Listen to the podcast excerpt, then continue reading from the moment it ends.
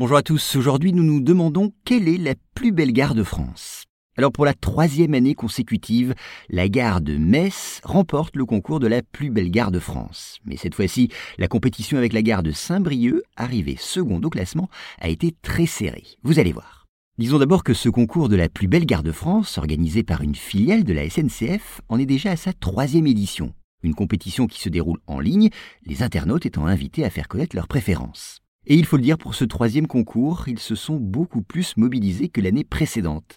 C'est ainsi cent cinquante mille personnes qui se sont exprimées durant trois mois, ce qui représente une participation trois fois supérieure à l'édition précédente. Et le résultat a été proclamé le vingt janvier deux mille vingt et un. Après avoir éliminé en demi-finale la gare de Valenciennes, on l'a dit, c'est celle de Metz qui, pour la troisième fois, remporte le titre. Elle a pourtant emporté sur le fil, ne devançant sa rivale Saint-Brieuc que de deux cent trente-cinq voix. Que peut-on dire sur cette gare ? Eh bien qu'elle a été inaugurée en mille neuf cent huit, alors que la ville et l'Alsace-Lorraine dont elle fait partie ont été annexées par les Allemands après la guerre de mille huit cent soixante-dix. De proportions impressionnantes, le bâtiment a été construit dans un style néo-roman, matiné d'influence germanique. D'une longueur de trois cents mètres, cet édifice se voit de loin, grâce à sa tour-horloge haute de quarante mètres. Quant à sa façade, elle est ornée de bas-reliefs qui célèbrent les réussites du Deuxième Reich allemand, mais montrent aussi des scènes de la vie ferroviaire.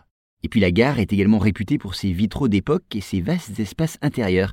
C'est ainsi que l'immense hall d'entrée se distingue par une architecture d'inspiration médiévale. Par ailleurs, l'ancien buffet de la gare, aux dimensions majestueuses, a été transformé en une librairie éclairée par un lustre monumental.